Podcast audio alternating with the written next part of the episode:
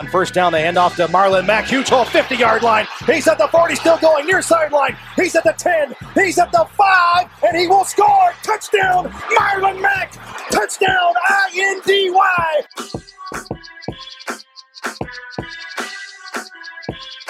And again, it's picked off. It's Darius Leonard. Leonard with a second INT. And he's streaking down the near sideline. He's at the 40. He's at the 30. He's at the 20. He's going to go. A pick six for the Maniac. Horseshoe is back, baby.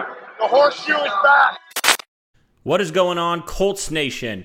And welcome back to another episode of the Bring the Juice Colts podcast. Will the Indianapolis Colts head to Soldier Field to face off against the 3 0 Chicago Bears? Uh, the Colts looking to give the Bears their first loss of the season. Uh, this is the second road trip of the Colts this season. Their first game was not so friendly to them as they fell to the Jacksonville Jaguars in week one. But there's a lot of optimism around this game. Um, you know, the Bears just made a quarterback change. So, uh, and especially after the last two weeks, what the Colts have done, how they've won in really dominating fashion. So, today I wanted to present to you my five keys to an Indianapolis Colts victory on Sunday in Soldier Field against the 3 0 Chicago Bears, against Nick Foles and company. So here we go. My first key has to be containing Allen Robinson. We all know Allen Robinson's a very good football player, very good wide receiver, the Bears' number one receiver. He's probably outside of Adam Thielen, the best receiver so far that the Colts have seen um, on their schedule. And so similar to how we said a couple weeks ago, the Colts are we're going to have to contain Adam Thielen. The Bear, they're going to have to do the same here with Allen Robinson. I mean, the Colts did a really good job of containing Adam Thielen. He had a couple nice drives on that, a couple nice nice catches on the early drives, but overall, it was very a very quiet day for Adam Thielen. They did a really good job of taking him out of the game. They're going to have to do something similar with Allen Robinson, especially with now having a quarterback change, a quarterback that can get him the ball a little bit more. The Colts are going to have to be really, really cautious and really, really careful and keeping an eye on Allen Robinson and making some of these other Bears receivers beat them, especially without TJ Carrie, who's going to be out for this game, and Rocky Ya-Sin presumably coming back. They're going to have to probably put Xavier Rhodes on him a lot of times, you know, the bigger corner, more, more physical type of corner on a guy like Allen Robinson. So that's my first key. My second key has to be stopping this Bears running attack. Um, their passing attack so far has been pedestrian to say the least, but their running attack's been actually pretty decent. Uh, last week was probably their worst outing against the Falcons. David Montgomery leads the charge there. Um, he, he didn't have he didn't even have 50 yards, um, but his average wasn't too bad. Um, and obviously, the Bears had to make that crazy comeback, so they stopped running the ball pretty early on. So, uh, but you know, the Bears still have a pretty good running attack. I mean, despite not a great performance last week, they're still ranked 11th overall in the league, just right outside of the top 10 there. So, you just got to make sure that you're doing that. The Colts have a pretty good run defense. You know, outside of that first first half really of that week one matchup in Jacksonville. This Colts run defense has been stellar. It's been a, a, top unit. Right now they sit at number four at stopping the run. You know, the reason why I only have it at two here for a list of importance is just simply because I feel like the Colts already do this pretty well. They just got to make sure that they uh, and they'll continue to do it. They continue to, to play and dominate in fashion the way they have. So the Colts are going to have to do that very well. Make sure that he's not beating them. Obviously, losing Tarik Cohen's a big loss to this Bears offense. So the Colts are going to have to keep an eye on Montgomery, like I mentioned, and then Cordarrelle Patterson. Just keep them in check in the running game. My number three thing that the Colts are going to have to do, number three key, is you're going to have to expose these Chicago linebackers in pass coverage with your tight ends. Now, if you guys have not yet seen, go be sure to go and check out the game preview that I did with my friend Nick over at Chicago Audible. Um, Nick talks about this a little bit when I ask him, okay, so how are the Colts going to attack this Bears defense vertically? And he says, honestly, you know, it's probably one of the strengths of this defense is stopping the passing attack, um, especially at the corners and the safeties. But the linebackers, especially, are the biggest weakness on this team. So he feels like, especially Danny Trevathan, the Bears linebacker, even he said test Roquan, Roquan Smith. If I was the Colts, I would do that. Obviously, we know Mo Alie-Cox the last two weeks has looked really, really good. Jack Doyle, they got back last week. He didn't get a target. You got to think his volume's going to go up a little bit this week. And also Trey Burton. I mean, he was practicing pretty much the entire week. I think he missed Um, he missed Friday's practice, so his status is kind of up in the air. But if you can get those three back, and if you don't have Trey Burton back, uh, maybe getting Noah Togiai, uh, a, guy that we haven't really seen get a lot of targets so far, maybe get him a little bit more involved in the passing attack.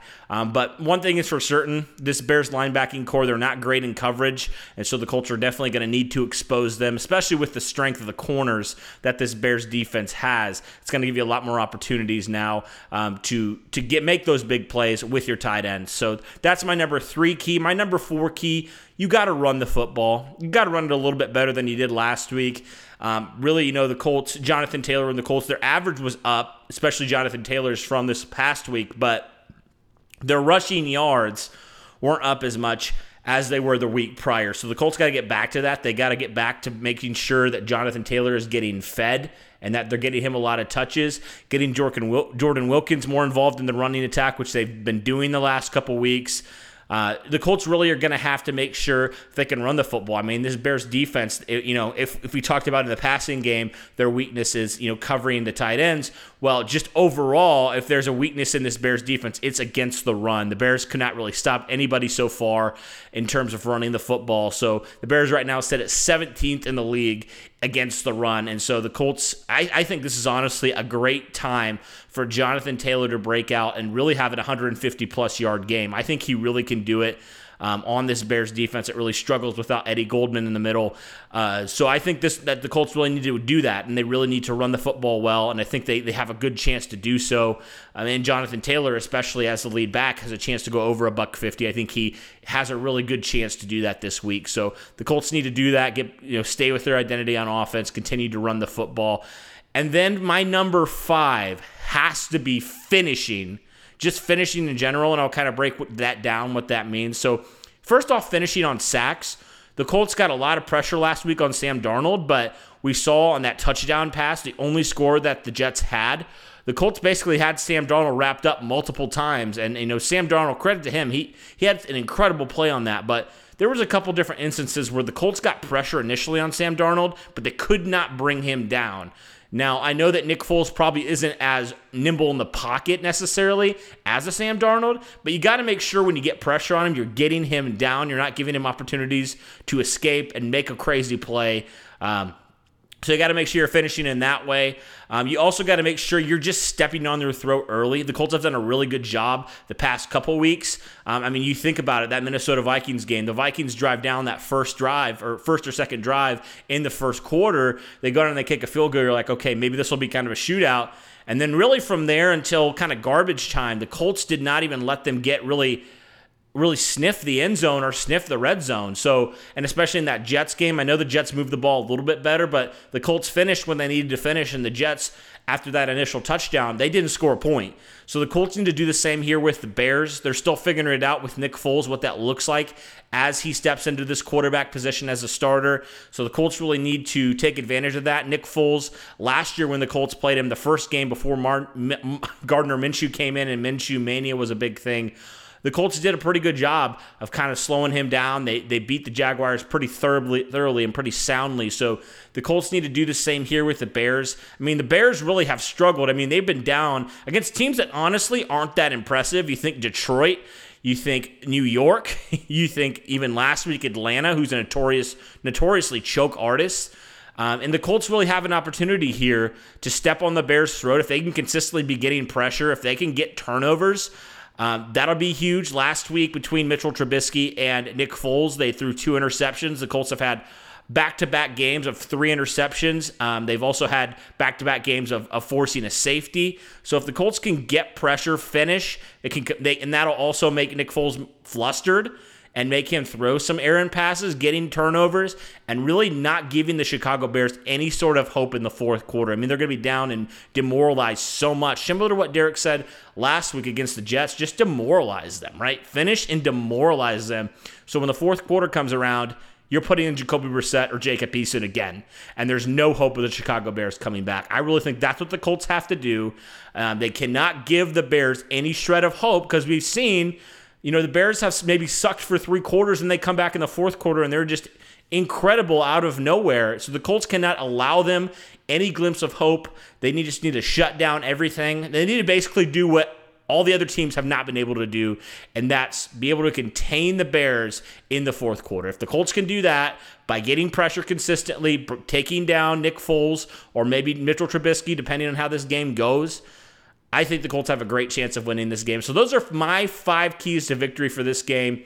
Let me know in the comments what you guys think. Would you add another key that maybe I missed? I know there's some other keys that I probably missed.